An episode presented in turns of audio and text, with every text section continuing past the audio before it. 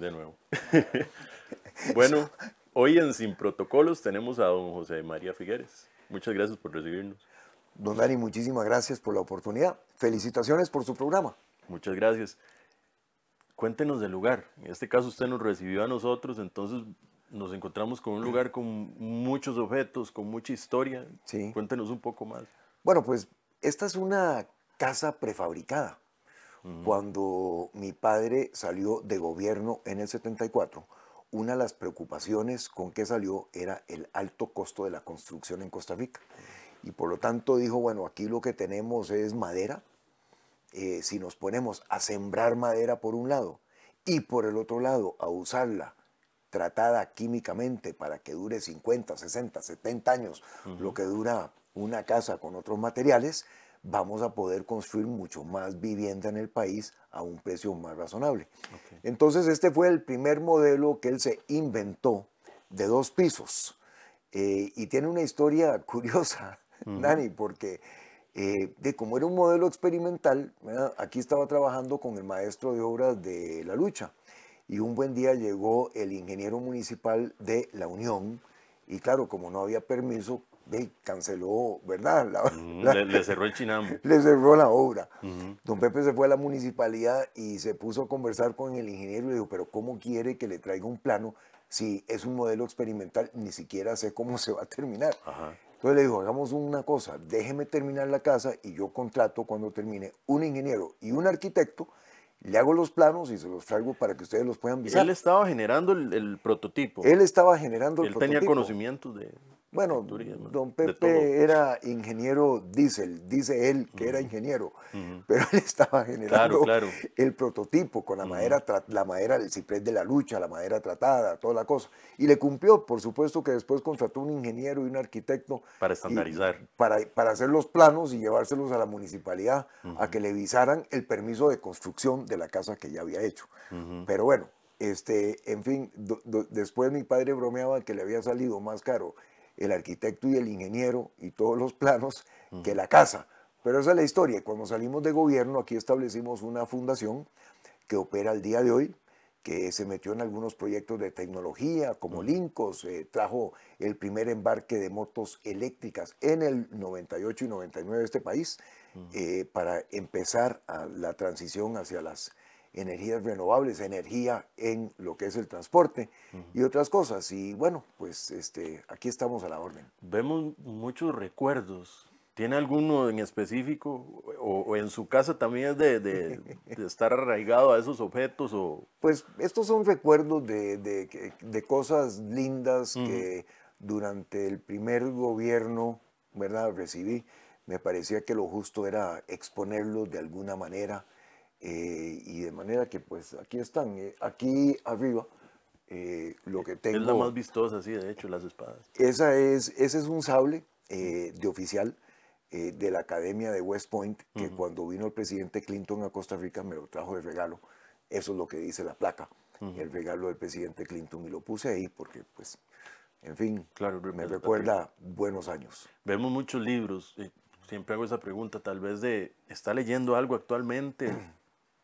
Sí, estoy terminando un libro de Moisés Naim que se llama The End of Power, el fin del poder, que trata precisamente de la forma disruptiva en que se están acabando lo que han sido centros de poder tradicionales en, en, el mundo. Muchas instituciones y muchos diferentes sectores de los países que hemos considerado como centros de poder que se están acabando por la, por la desintermediación de la tecnología, de la información, de la comunicación, en donde la sociedad se vuelve a recomponer de una manera diferente. Y entre esos diferentes estamentos de poder clásico que Moisés menciona, que se están acabando, es por supuesto eh, los, los partidos políticos. Claro que hoy en día ya no representan lo que representaban en el pasado, porque las personas hoy en día se organizan de una manera diferente y ya los partidos políticos dejaron de ser en mucho las fuentes de información que fueron en el pasado. Por ahí se habla que se perdió el, voto duro, lo, de la gente que siempre votaba por colores, siempre le repito mucho que pareciera que la gente está votando ahora por marca personal, por persona. yo, yo coincido, yo creo que ahí hemos visto una transición de lo que es el, el voto que ya maduro, el voto partidario, eh, ¿verdad? Eh, a un voto por persona, por candidato. Pero me parece que esa es una transición que más bien enriquece la democracia, porque por un lado no creo que las personas se olviden por completo del partido, eh, pero por otro lado están valorando entonces también las características de la persona. Y me parece importante ambas valoraciones porque eh, en lo que es el partido hay toda una organización, hay una profundidad con respecto a la experiencia, con respecto a los equipos, con respecto a tener más mujeres y hombres de los cuales se puede jalar ¿verdad? para conformar equipos, un equipo de gobierno, pero al mismo tiempo se valoran las características de la persona eh, que en el mundo de hoy tiene mucho que ver eh, con el ejercicio del liderazgo. Ahora la gente se puede informar muchísimo más rápido que antes. Entonces, por ejemplo, hablamos al, principio fuera de cámaras de TikTok, de, redes sociales que hacen que la gente tenga un consumo de ese candidato muchísimo más veloz, más ansioso, si se quiere así. Eh, ¿Usted consume en redes sociales también? ¿Es asiduo? Yo, yo creo que me considero bueno, a la par suya, yo creo que yo no llego ni amateur de las redes sociales. Pero sí consume. Pero sí me gusta. Eh, me gusta y me llama la atención, Dani, cómo es que eh, me parece a mí que la población se ha segmentado etariamente en diferentes redes sociales. Eh, la red social más utilizada en Costa Rica por mucho es Facebook pero Facebook, que era una como que todo el mundo utilizaba, se quedó siendo una red de personas mucho más adultas. Dice que es como la red, la red de los tíos, ¿verdad? sí, sí, hasta de los abuelos. Hasta de los, sí, sí, los más jóvenes se fueron desplazando a Instagram. Eh, y ahora los más jóvenes se desplazaron a TikTok. Eh, que, y, y, me parece también que cada red tiene como que su, su propio idioma, ¿verdad? Eh, eh, entonces... Eh, como una cultura en cada red. Es como una cultura, es como una actitud que se percibe, es como un idioma. y me parece también que las redes abordan los temas de maneras diferentes. Por ejemplo, Twitter es una red como más informativa de datos duros. Más sintética y además una red como más dura. Yo encuentro es que... más hostil también, sí. Que es mucho más dura, mucho más eh, hostil, mucho más, ¿verdad? In your face, llamarían los gringos, en su cara. Eh, esas son las que, mientras que Facebook la encuentro que es una red como mucho más para contar las cosas entre los amigos, eh, las cosas familiares, las cosas más personales de las personas. Y después, bueno, usted tendría que decirme eh, de qué trata TikTok, porque esa es una. Pero lo he visto, lo he visto comentándole a la gente. Uno le, le, pusieron, le hablaron acerca del pelo y yo, yo vi que contestó. Sí. E, esa pregunta también la tenía, el manejo del hate. Porque a todos esas preguntas se las hago. Ok, en algún momento usted se encuentra un video en cuestión de minutos. Yo hice un video anunciando que iba a estar acá con usted. Cuestión de minutos pueden haber cientos de comentarios. Sí. Eh, creo que ya usted tiene un bagaje que lo hace saber cómo manejar ciertas situaciones, pero también vale la pregunta, en algún momento es cierta cantidad de comentarios de hate, ¿cómo los maneja? Bueno, vamos a ver, eh, yo pienso que eh, esa, esa, pregunta tiene como dos caras de la moneda. Eh, una es en, lo personal, en los sentimientos. No es nada fácil estar recibiendo mensajes de hate. Mm. ¿verdad? No, no, no, no sé si uno, al menos yo no puedo eh, decir, ah, y, que me resbale eso. No, no me resbala, me, me golpea. Mm. Eh, yo creo que a vos también, a, la, gran mayoría de las personas, nos golpea el, el, recibir esos mensajes. sobre todo porque en muchas oportunidades esos mensajes eh, provienen de la falta de conocimiento de alguna circunstancia o de los hechos reales. Eh, ¿verdad? Entonces es todavía más duro. Uno dice, bueno, pero ¿cómo puede ser que me estén diciendo estas cosas cuando la realidad es otra? Eh, ¿Hay una frustración? No, es una, no es una frustración, es eh, un sentido de, dolor. Yo diría que es de dolor. Pero al mismo tiempo también, Dani, yo, la vida me ha enseñado a que uno tiene que ponerse en los zapatos de las otras personas. Eh, y de la vida me ha enseñado dos cosas que quiero compartir. Primero, que hay que ponerse en los mensajes, de eh, en, los zapatos de las otras personas para entender de dónde, de dónde y cómo es que viene la cosa.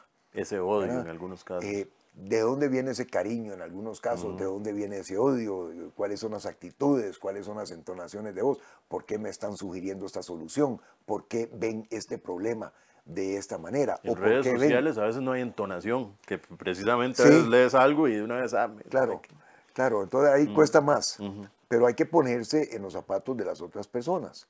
Eh, y la otra cosa que me ha enseñado la vida, Dani, es que eh, aquí, cuando el Señor nos llame, nosotros somos responsables únicamente de nuestros propios actos. ¿verdad?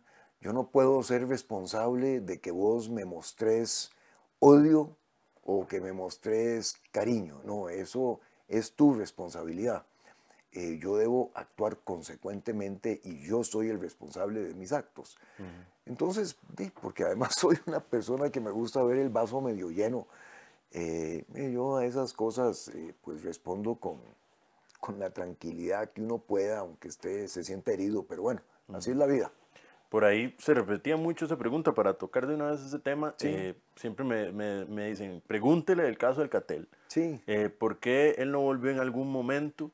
Eh, creo que la pregunta se la han hecho muchísimas veces, pero sí me, me, dicen desde la perspectiva de por qué él no volvió por una cuestión propia, porque tal vez la parte legal y todo eso, entonces como para ahondar en eso un poquito. No, con mucho gusto. Bueno, yo, y ahora que mencionas eso, de qué dicha que me das la oportunidad de, que, de que conversemos sobre eso. Eh, yo empiezo por decirle que yo a este país eh, siempre lo he amado, le he traído, he ayudado en todo lo que puedo a las causas buenas, justas y nobles en Costa Rica. A Costa Rica yo nunca le he quitado nada. Eh, cuatro o cinco años después de que había salido de gobierno, estaba trabajando en Suiza. Para entonces era eh, el presidente del UNICT Task Force, estaba en el consejo asesor de British Telecom, estaba en la junta directiva eh, de Terramark, que era una empresa dueña de Network Access Points en los Estados Unidos. En fin, con mi bagaje en el campo de la tecnología, eh, le di una asesoría a una empresa que había sido subcontratada por Alcatel.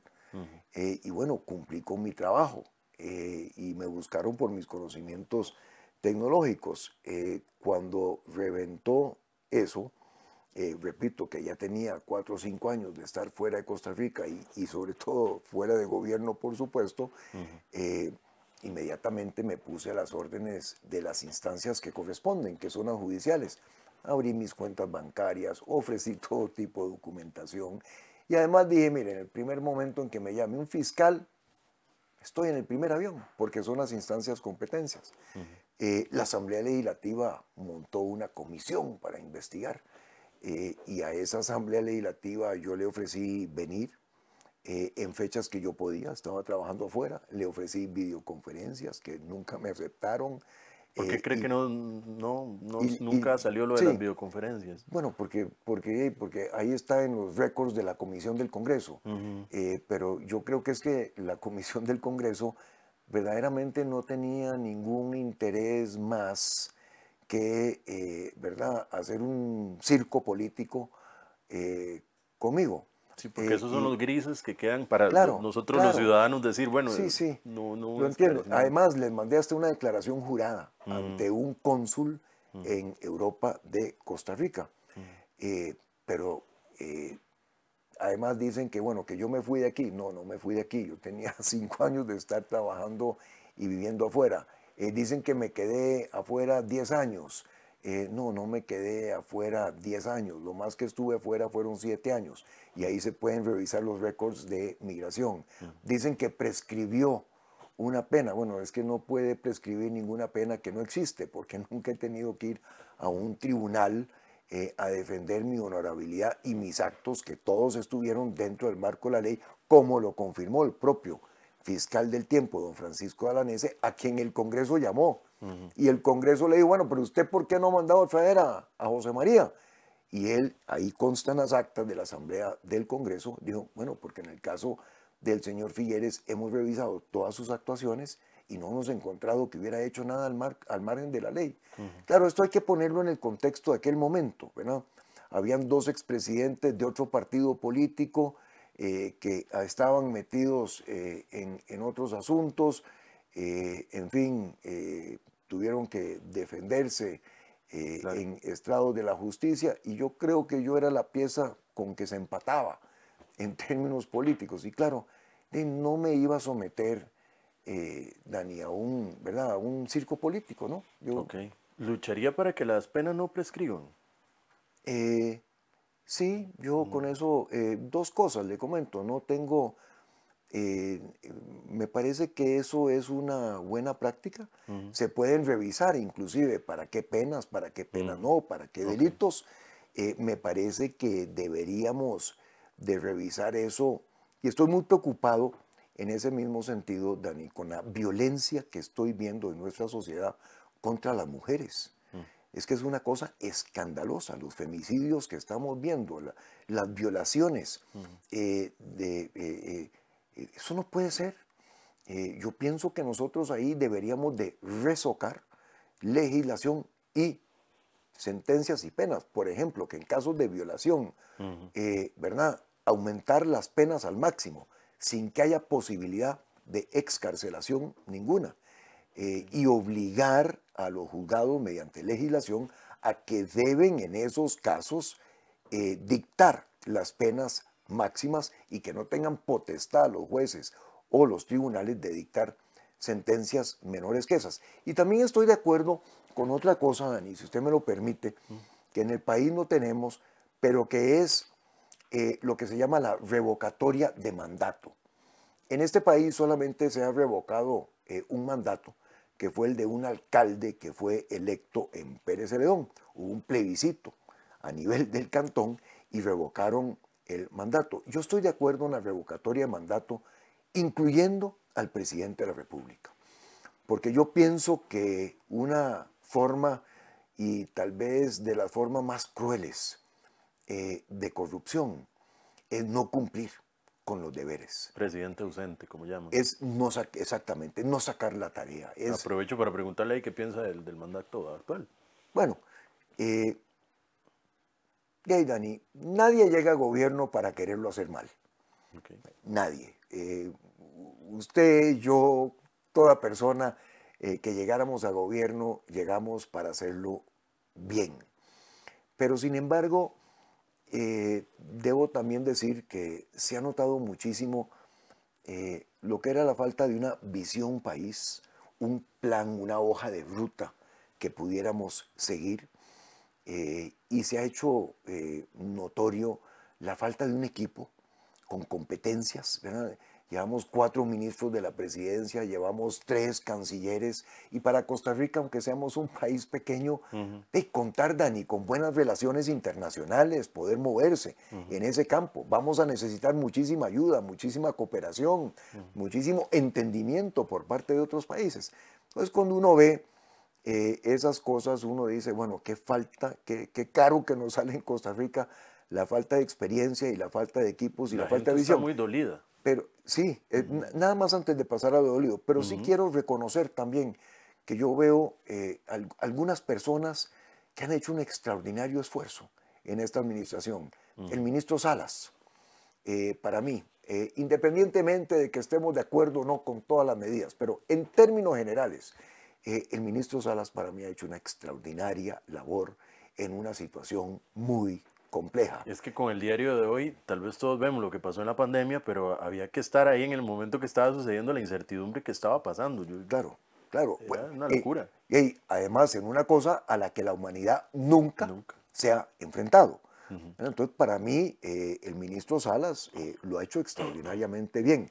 Eh, la ministra actual de Ambiente, mm. Andrea Mesa, eh, que viene de una, de una responsabilidad técnica, de ser la directora de las negociaciones de cambio climático, para mí Andrea lo ha hecho muy, muy bien. Y don Carlos Manuel Rodríguez, el ministro de Ambiente Interior, que ahora está de director gerente en el GEF, en el Global Environmental Facility, eh, que es un motivo de orgullo tener a un costarricense dirigiendo el GEF. Para mí él también eh, lo hizo extraordinariamente bien. Entonces quiero ser, eh, ¿verdad?, en mi apreciación, pero... pero, hay, hay, hay, tonalidades, es decir, no se puede decir blanco, negro, no, hay cosas que se están haciendo bien, hay, pero el, liderazgo también faltó, es evidente. Sí, bueno, yo pienso, lo que, a lo que voy es que hay estrellas individuales que han brillado. Lo que no ha habido es una constelación, lo que no ha habido es un sentimiento de equipo. Eh, y me parece que ahí ha hecho falta una visión, una hoja de ruta, un plan eh, en donde se pudiera, eh, independientemente de las circunstancias, porque en esta oportunidad fue la pandemia, mañana puede ser cualquier otra cosa. Puede eh, seguir la pandemia también. Puede seguir la pandemia. Y ahí estoy muy empeñado, Dani, en que, y, a usted que le gusta la tecnología y estas cosas, estoy muy empeñado en que Costa Rica logre traernos una fábrica de vacunas con tecnología de mRNA porque yo pienso que eso nos blindaría contra cualquier pandemia, contra cualquier cosa que en el campo de la salud parecido eh, a lo que hemos sufrido nos, eh, nos, haya podido, nos pueda pasar. Es decir, una, una fábrica de esas tiene la capacidad eh, con esa tecnología de discernir muy rápidamente qué es, cuál es el virus, cómo... Acá tenemos capacidad en el ámbito médico ya, en algunos sectores con buen crecimiento. Gran capacidad. Y esa capacidad es algo que deberíamos de potenciar en convertir a Costa Rica en la capital de exportación de servicios médicos, lo que es Singapur para el sudeste asiático. Singapur hace pocos años relativamente no era nada y de repente ha tenido un crecimiento.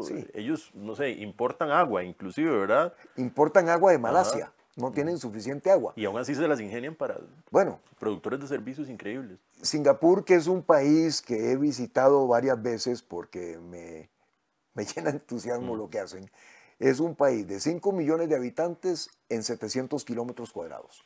En esos 700 kilómetros cuadrados tienen hasta un parque nacional. Tienen que importar el agua, como, como mencionas. Pero Singapur, que se independizó en 1965, en aquel entonces tenía un per cápita bajísimo, bajísimo, alrededor de mil dólares, algo así. Ahora que hoy, 300. Hoy en día tiene 57 mil dólares mm. por habitante de ingreso mm. eh, per cápita. Eh, ¿Por qué? Porque han tenido una hoja de ruta, han sido constantes, han sido persistentes eh, y han sabido que en algunos momentos se le presentan a los países oportunidades y las han agarrado. Entonces se han metido mucho en los campos nuevos de la biotecnología, de la salud, de la tecnología. Pero hay que ser competitivo. ¿Cómo estamos nosotros en esa parte? Pues, no, digamos que ahí tenemos que llenar el vaso para ser positivo. Ahí tenemos que llenar el vaso. Y, ya que mencionas eso, eh, un programa nacional de competitividad. Eh, que sea una alianza público-privada. Eh, yo creo que es una gran oportunidad para empezar a ponernos al día en muchos rezagos. Porque no sucede en dos años ni en cuatro años, ¿verdad? Es todo un proceso. Es un proceso. Cuando salimos de gobierno en el 98, éramos el país número 34 ah, en el ranking mundial del Foro Económico Mundial. Hoy en día hemos perdido como 28 escaños. Y en la OCDE siempre estamos abajo, ¿verdad? En la OCDE sí estamos abajo. Hay que, hay que reconocer dos cosas. Primero, la OCDE es como el club de los países ricos. Es un amplio estándar, ¿verdad? Sí, sí, sí. Pues ahí es un, es un, es un salto importante. No me pida ser de primero, dígame. ok, bueno.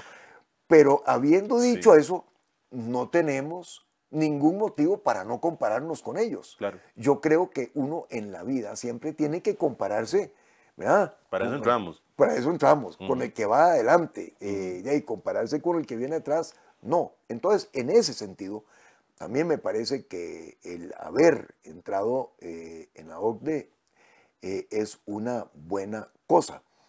Eh, y también me parece que nos permite, en algunas cosas que nosotros no hemos resuelto, ver cuáles son las mejores prácticas para no inventar el agua caliente. Ellos nos dieron una lista, ¿verdad?, de, cosas que podíamos hacer. Sí, y tienen muchas, y tienen muchas cosas y muchas recomendaciones para los países que son miembros. Y yo pienso que algunas de esas recomendaciones eh, las podríamos adoptar. Eh, no sé si están entre esas recomendaciones o no, pero hablando del agua caliente y de no inventarla, eh, le menciono dos ejemplos. Registro de productos agroquímicos y registro de medicamentos en este país. Los dos son un incordio. Aquí, Dani, estamos usando algunos productos para la agricultura, eh, porque no hemos traído nuevos productos prácticamente en 20 años, no han entrado nuevas moléculas. Estamos entrando, usando unos productos que en otros países ya fueron declarados fuera de uso mm. por lo tóxico que son con respecto al suelo. Claro. Y eso tiene implicaciones para la alimentación y con respecto a lo tóxicos que son para el ambiente. Mm. Eh, y nosotros aquí tenemos unas comisiones de diferentes ministerios que nos piden las pruebas, que le traigan las pruebas de esto. Vea, a mí me parece que un agroquímico que ha sido aprobado para uso en Estados Unidos y ha sido aprobado para uso en Europa, dejémoslo entrar. Pase una vez. Pase. Es decir, ¿para qué nos vamos a poner? Un producto médico que ha sido aprobado también en Europa y en Estados Unidos por la FDA, eh, nos vamos a poner nosotros aquí a, competir. poner a una cabeza más, hacer un trámite más, ¿verdad? Bueno, y que son trámites, no son, no son trámites de un mes, no, son trámites de años, de años lo que lleva eso. Yo creo que hay que aprovechar las cosas buenas que el mundo nos ofrece hoy en día. Cosas como esas yo las asumiría como propias y me quedaría con los elementos de revisión que tenemos en el país para productos que no hayan sido aprobados en Estados Unidos o en Europa. Eso me parece válido, pero para lo que ya fue aprobado ahí, de una vez lo dejo entrar. Me gustaría quedarme con el tema de la tramitología sí. y llevarlo tal vez a la parte emprendedor. Yo como asesor de algunas empresas siempre me encuentro con lo mismo, aparte de que hay una negatividad en el aire siempre, que ah, si yo voy a emprender acá en Costa Rica es para sufrir, es como lo, que tenemos ahí. Sí. Eh, y también se encuentra lo, que llamamos el vendehumo, la gente que le dice, usted tiene que ser emprendedor y tiene que aprender neurolingüística, tiene que aprender de motivación, tiene que aprender un montón de elementos tal vez blandos, pero al final el contexto no termina ayudando al emprendedor. ¿Qué propuestas tienen ustedes para realmente ayudar a la, persona que quiere emprender? Bueno, eh, yo pienso que ahí lo primero que tenemos que hacer, y me parece que poco a poco vamos en esa dirección, es adoptar una cultura en donde si un emprendedor falla en un emprendimiento, más bien tengamos más respeto por ese emprendedor. En muchos países a los que les ha ido bien, los fondos que financian a emprendedores muchas veces, Dani, prefieren un emprendedor que le haya ido mal. Y lo prefieren porque dicen, este ya falló, ya, supo, ya, ya, ya, ya, falló, ¿verdad? Y se volvió a levantar. Eh, entonces, primero tiene el espíritu de volverse a levantar. Y segundo, además, ya sabe por dónde no caminar para, no, para, para no volverse a equivocar. Y eso es un cambio cultural importante, porque eh, si un emprendedor aquí va a un banco, que además es como un via crucis, Totalmente. Eh, pero si, le, pero si llega diciendo, mire, es que ya yo fallé en un emprendimiento previo, no pasa ni de la puerta. Bueno, ese es un cambio cultural muy importante, eh, significativo. Lo segundo es que nosotros hemos venido trabajando eh, con un grupo de personas, eh, con Andrea Valverde, con Kirk Salazar, con Carlos Peña, que nos ha ayudado muchísimo en eso, este, con, eh, con Benítez, eh, en crear lo que llamamos un ecosistema de apoyo al emprendedor. Eh, Diego lo describe muy bien, Diego Benítez, los otros que he mencionado también. Pero ¿qué es un ecosistema de apoyo? es no solamente arreglar lo del crédito, que en este país lo del crédito no ha funcionado y que eso requiere de un fondo de avales, porque el emprendedor muchas veces Dani, no tiene garantías. ¿Qué garantía va a ofrecer? Es una incertidumbre total. Es, eh, eh, la hipoteca de la casa de los papás, ¿y qué, qué responsabilidad tienen los papás? Eso no puede ser. Entonces, además de arreglar lo del crédito, es un ecosistema en donde eh, se pueda contar con asesoramiento. Por ejemplo, vea usted la enorme cantidad de personas pensionadas que tenemos en este país con conocimientos en mercadeo, en finanzas, en contabilidad, en producción.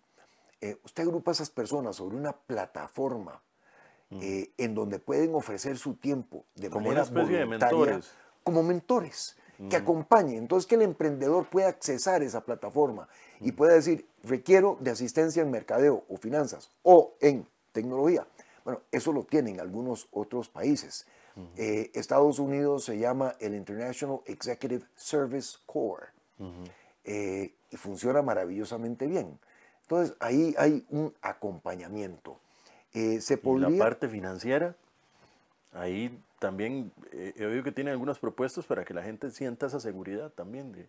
Bueno, en la parte financiera es donde hecho lo que es el business plan, el desarrollo de lo que se quiere hacer, nosotros tenemos que avanzar en apostarle a las personas, eh, no apostarle a los activos que quieran poner como garantía.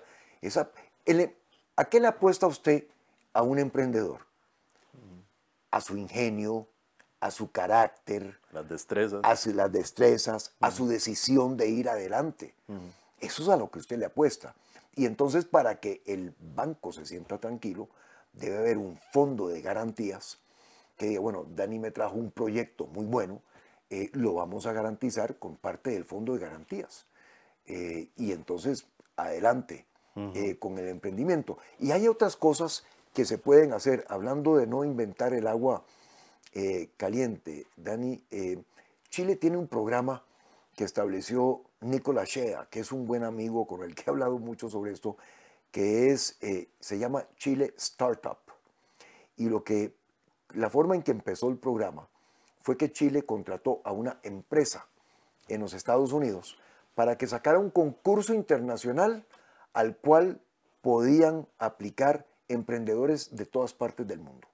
Escogían 100. a Chile. Escogían 100 y exactamente, lo llevaban a Chile. Mm. Apiándose el avión, casi que literalmente, eh, el permiso de residencia para el emprendedor y la familia si lo acompañaban, eh, que pudiera pasar el examen de conducir para darle la licencia, eh, ¿verdad? El apoyarlos en abrir una cuenta bancaria en Chile y un cheque de 40 mil dólares. Nomás llegando. Tome, ahora sí, empiece su emprendimiento en Chile. Aquí tiene 40 mil dólares. Eso sí es un ecosistema para qué. Bueno, ya mm. hay ticos que han ido, que han sido seleccionados y que han ido. Pero lo maravilloso de eso es que esos emprendedores de nivel global se han ido para Chile y han creado un ecosistema de emprendimientos en donde hoy en día son muchísimas las empresas que están produciendo desde Chile y claro, muchos emprendedores chilenos que se han pegado a ese ecosistema. Yo conozco una empresa que está cogiendo redes de pesca que ya no se usan porque ya han pasado su vida útil y Chile es un país muy marino, muy pesquero, y los están transformando en aros de lentes para el sol, eh, con una empresa italiana. Eh, y los están vendiendo en el mercado a precios muy significativos, porque además tienen el valor agregado para el que los compra de que tiene toda una historia mira qué bonitos lentes, sí, mira, es que esto los hace una empresa que coge, ¿verdad? Tiene, todo un cuento. Hay una astucia detrás también. Hay, hay, hay, y hay una filosofía. Eh, y es un ejemplo lindísimo de una economía circular. Claro. Eh, entonces, eh, hay, hay mucho que podemos hacer en esto, pero es absolutamente necesario hacerlo porque cuando uno lee reportes de la OIT, por ejemplo, de la Organización Internacional del Trabajo, Hey, Dani, el, 40 o el 50% de las oportunidades de trabajo en el futuro todavía no sabemos cuáles van a ser. Quería, quería pegar tal vez eso que hablas de la ciudad en Chile. Hablamos de la ciudad de El Salvador, la ciudad Bitcoin. Y peguémoslo también con la tecnología blockchain, ¿ok? Sí. Casi todas las carreras que vemos actualmente van a migrar a tecnología blockchain. Y no porque yo pase hablando de ello, sino porque uno vuelve a ver los noticieros y Sí. todos los días hay una noticia sobre ello y a veces no sabemos cuándo nos va a impactar una nueva tecnología. Veamos el caso de Salvador. De hecho, están poniendo ciudades sin impuestos para que precisamente la gente llegue a invertir ahí. Sí. Ahí, ahí está el tema energético, que siempre me, me decían en- cuando hice el TikTok, pregúntele qué piensa sobre las criptomonedas. Creo que es más que las criptomonedas, pero sí quisiéramos saber esa Sí. posición. Bueno, eh, yo empiezo por confesar que en estos temas el experto es usted y no yo. Entonces usted, Pero me, para eso, para eso estamos, ¿verdad? Todos para aprender. entonces usted me va corrigiendo, por favor, si meto la pata. Eh, vamos a ver, yo pienso que blockchain Ujú. es una tecnología que llegó para quedarse eh, y que nos va a permitir ser mucho más eficientes en muchos procesos que tienen que ver con muchas cosas de nuestra cotidianidad. Eh, va a impactar de manera importante la salud, los procesos de educación, sobre todo los procesos transformativos en la producción, la parte financiera, por supuesto, y debería de impactar hasta lo que son los procesos en el gobierno. Totalmente. Eh, y la oportunidad eh, que tenemos de que todo sea time stamped, ¿verdad? Eh, de que eh, se puedan verificar eh, los actores en los diferentes procesos Sin intermediarios. sin intermediarios y que eso sea absolutamente transparente, que cualquiera, que cualquier persona en un proceso que está siguiendo pueda ver cuándo intervino esta oficina, cuándo intervino esta otra, cuándo pasó por aquí y por allá. Trazabilidad de productos. Bueno, eso va a ser extraordinario y creo que va a apoyar muchísimo lo que es la competitividad de lo que hablábamos anteriormente, porque ya con eso eh, de- eh, nadie se puede esconder, ¿verdad? Hay transparencia hay completa tema, en cuanto a las decisiones que se toman y existe la trazabilidad que mencionaste, que es muy importante. Ahora, en cuanto a criptomonedas, eh, me gustan algunas cosas de las criptomonedas y no me gustan tanto algunas otras. Por ejemplo, me encanta que los costos de intermediación se fueron a cero. Exacto. ¿ah? Y ahí los bancos eh, van a tener que ver cómo se reinventan, eh, porque en todas las transacciones financieras hay costos de intermediación de los bancos. Si yo como depositante llego y coloco mi dinero en un certificado de depósito al 4% y a usted se lo prestan al 8%, ahí hay cuatro puntos de intermediación financiera. Eh, cuando pasemos a un sistema financiero basado en criptomonedas, los costos de intermediación se van a cero. Es una transacción directa. ¿verdad? Es una transacción, es un P2P, es, una dirección, es una transacción de persona a persona. Eh, entonces tiene aspectos como esos que me gustan. Me preocupa la volatilidad que representan hoy en día y me preocupan eh, algo eh, que es que no tengan un grado de regulación eh, para que no se puedan utilizar las criptomonedas eh, para actividades que están al margen de la ley. Claro. Eh. Entonces, yo creo que ahí tenemos que evolucionar en ese sentido. Eh, y el día que nosotros podamos emitir criptomonedas que representen todo lo bueno y que aminoren lo negativo, yo creo que vamos a estar como en el mundo ideal.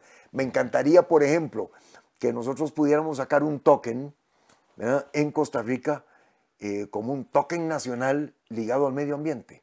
Hay gente que está tokenizando, de hecho tengo que regalarle un NFT de la colección que nosotros vamos a hacer, pero hay gente que está tokenizando terrenos. Esto ya sucede acá, en Costa Rica. Sí, Gente que tokeniza terrenos y le da su valor con respecto a, a- a lo- a esos metros cuadrados, ¿verdad? Y de nuevo, los intermediarios, ¿dónde quedan? fuera por completo. O sea, está sucediendo. Eh, está avanzando muchísimo. Eh, yo me he encontrado, he tenido conversaciones en una cafetería en, en, en San Isidro en general, con un, ¿verdad? Qué loco, sí. con un par de jóvenes. Ajá. Y bueno, muchachos, ¿ustedes a qué se dedican? Eh, no, nosotros estamos en criptomonedas. Las nuevas, lo que hablábamos de las nuevas, ¿verdad? Yo en un proyecto de NFTs me encontré con dos desarrolladores de Nueva York.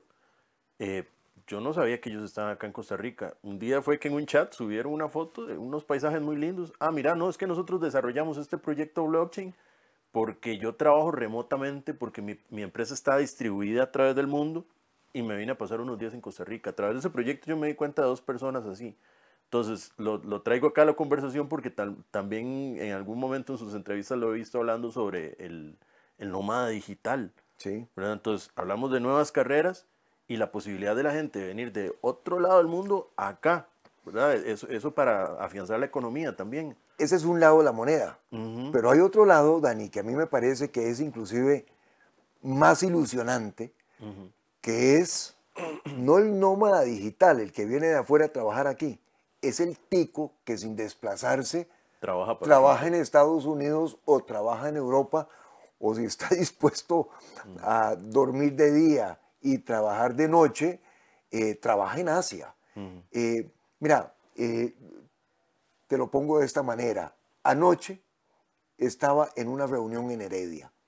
A la salida de esa reunión, una familia con un joven me saluda y dice, mire, le presento a mi hijo.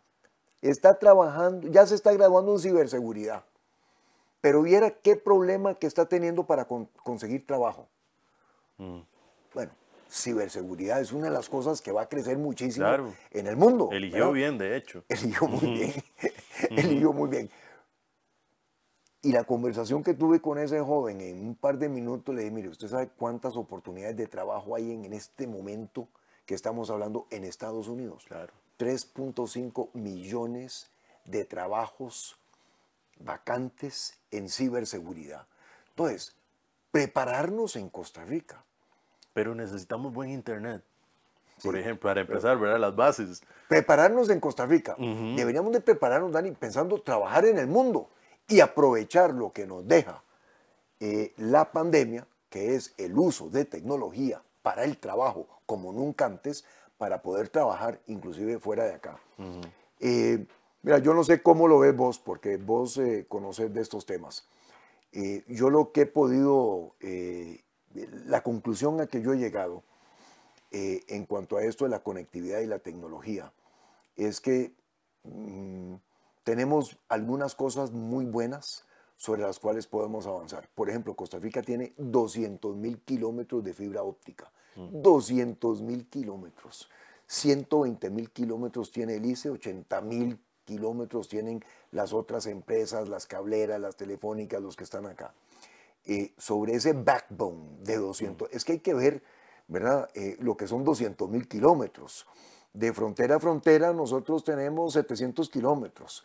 Es decir, es que hemos cubierto esa distancia como 300 Varias veces, como 300 autopistas de fibra óptica tenemos. Eh, es mucha fibra óptica. Entonces, podernos, y, y- y hoy en día tenemos eh, un millón de conexiones de Internet, de las cuales como 200 mil son en fibra óptica. Entonces ahí tenemos una gran oportunidad. Pero poder avanzar de esos 200 mil kilómetros que tenemos al enlace de las últimas millas o de los últimos kilómetros, deberíamos de decir aquí, no es una cosa que sea tan complicada, no no es mandar un cohete a la luna. Y yo ahí pienso que una alianza público-privada, del ICE, de las cableras, de las empresas telefónicas, de todos los que están en el campo, podrían perfectamente conectar a este país a fibra óptica, que es lo que necesitamos. Eso me dicen que es una inversión de unos 600 millones de dólares. Parte de los recursos los tiene Fonatel, parte podríamos titularizar ingresos futuros para avanzar. Pero el- la, el la otra parte de eso, Dani, es avanzar al 5G. Claro. Eh, y yo pienso que nosotros deberíamos de hacer, dar un brinco y avanzar al 5G de una vez. Eh, esas, las bandas para el 5G las tiene el ICE, le fueron adjudicadas legalmente. Quisiera hablar más sobre el ICE precisamente. sí. Ok. Bueno, las bandas las tiene el ICE, le fueron adjudicadas legalmente, pero en el 2008 o 2009 tuvimos ya una negociación con el ICE para que liberara parte de las bandas que ocupábamos para 4G. Yo pienso que esa negociación se puede volver a tener con 5G.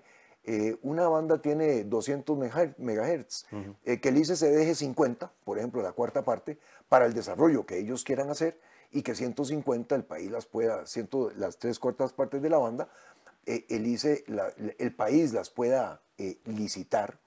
En pos de, competir, de hacerlo mejor. En pos de competir y en pos de avanzar rápidamente hacia, hacia 5G. Que yo pienso que con eso eh, cuando uno empieza a, juntar los diferentes componentes, ¿verdad? Si podemos avanzar con blockchain, podemos avanzar con 5G, podemos avanzar con conectividad eh, de fibra. Todo va mejorando, eh, ¿verdad? El ecosistema completo apunta a más oportunidades para emprendimientos, que es por donde empezamos la conversación. Claro. y a, mí me parece que ahí es donde tiene que haber una visión muy clara de qué es lo que podemos hacer, cómo, con qué equipos, con qué recursos, acomodar las piezas para, para lograr avanzar. En su plan también hay una, una arista que tiene que ver con, con cuidar el, el, planeta, el país. Sí. me gustaría saber más sobre eso. A, nivel de planes de gobierno es uno de los más fundamentados. Entonces, para saber más cuál, cuál posición tiene. Pues toda mi vida he trabajado en temas relacionados con el medio ambiente y en los últimos años con el océano, porque el océano eh, es el ecosistema más importante en nuestra vida, nos da el 50% del oxígeno mm. en el planeta. Cada segundo respiro en nuestra vida es cortesía del océano eh, y tiene una serie de otras características. Por ejemplo, ha absorbido el 93% del calentamiento o del aumento de la temperatura en el planeta causado por el cambio climático. Si no, no estaríamos en esta entrevista porque... Hace poco subiste un video ahí en la Antártida. Me quedó curiosidad. ¿Hace cuánto fue eso? Eso fue hace como... fue inmediatamente antes de la pandemia. Es difícil ir, ¿verdad? O sea, ah, tiene sus restricciones, no es como yo decir voy a agarrar un avión y voy a ir, ¿no? Es difícil ir, tiene sus restricciones y además eh, es una es una logística complicada, pero es un continente fascinante. Son 35 millones de kilómetros cuadrados. Eh, es hielo. Puro hielo. Sobre una roca. A diferencia del Ártico, que es hielo sobre agua. No, la Antártica es hielo sobre roca. Y cuando uno observa aquellas planicies blancas, al fondo se pierden con el horizonte, en donde uno no ve la línea divisoria entre lo blanco del glaciar y a dónde empieza el horizonte, pero también tiene algunos picos y algunas montañas eh, impresionantes. Toda la vida, toda la vida, la biodiversidad en Antártica no está sobre el continente, porque ahí no puede sobrevivir ninguna especie. Toda la vida está en el océano alrededor de la Antártica, que es riquísimo y que es donde probablemente empieza la cadena alimenticia que después es transportada por las corrientes marinas a diferentes partes del océano global. Es un océano global, no son muchos océanos, es un solo océano que está interconectado eh, y de donde pues sí, tenemos toda la biodiversidad que tenemos en el planeta. Pero además es que eh, la Antártida, esos 35 millones de kilómetros cuadrados que son una masa blanca, actúan como un extraordinario espejo que refleja los rayos del sol y ayudan en ese sentido a controlar el clima, a ser parte del esquema climático global. Eh, pero viera qué frío que hace. ¿Cuántos días fue? Es que hay gente que sí se queda, ¿verdad? Meses. Bueno, hay gente que ha pasado ahí lo que es eh, la noche en el claro, toda la noche. Que son seis meses. Ajá, exactamente. Porque ahí durante el verano en Antártica eh, son seis meses de luz las 24 horas al día. La noche son seis meses de oscuridad Yo escuché que hay gente que le pedían que se quitara el, páncreas, creo que es, no sé si estoy equivocado, en algún momento hace unos años para eh, aminorar el riesgo de tener que hacerle una operación allá. Eh, eh, me, dijeron que eso sucedía, no sé si todavía. Yo eso en los tiempos recientes no lo he escuchado. Ahí hay bases de muchos países y esas bases muchas están equipadas con centros médicos importantes para atender emergencias, porque en, en la noche ártica, mm. eh, con, con, con, de noche, y lo que eso significa en el bajonazo de la temperatura y en el congelamiento de las aguas alrededor de la Antártida, pues no pueden llegar ni barcos ni pueden llegar aviones. Entonces ahí uno está descomunicado durante seis meses.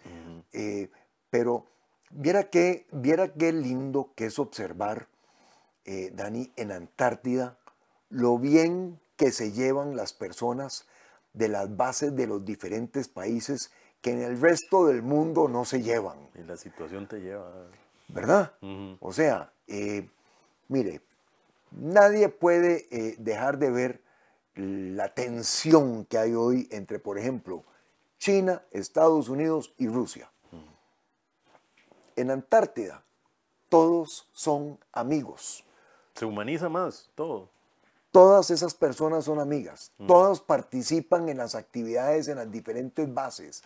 Eh, eso es señal de que los humanos podemos llevarnos bien. Sí, podemos mm. llevarnos bien, podemos hacer las cosas. Mm. Eh, pero es una experiencia fascinante. Ok. Eh, tal vez algún último mensaje para la gente. Hay una cantidad de gente que no sabe por quién votar. Sí. Que está bombardeada en redes sociales. Empezamos hablando de redes sociales. En redes sociales de una cantidad de anuncios, de candidatos tirándole a otros y demás. Sí. Em, siempre hemos querido informar a la gente. Entonces, un último mensaje para la gente de por qué debería votar por usted. Pues muchas gracias. Em, yo amo este país. Y estoy convencido que todas y todos los que vivimos aquí lo amamos de igual manera. Queremos lo mejor para Costa Rica. Entendemos que estamos pasando una situación difícil, yo la llamo una emergencia no declarada, porque en muchas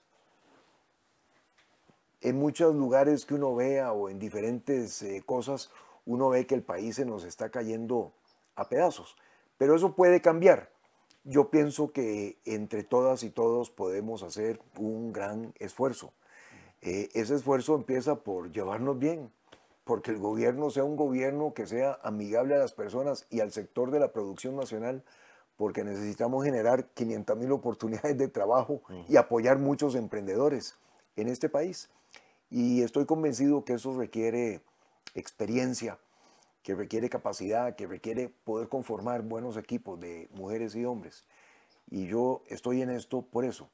Yo quiero eh, que vayamos a ser el mejor gobierno, Dani, en la historia de este país, porque hoy en día la tecnología y los adelantos en muchos campos nos permiten hacer eso.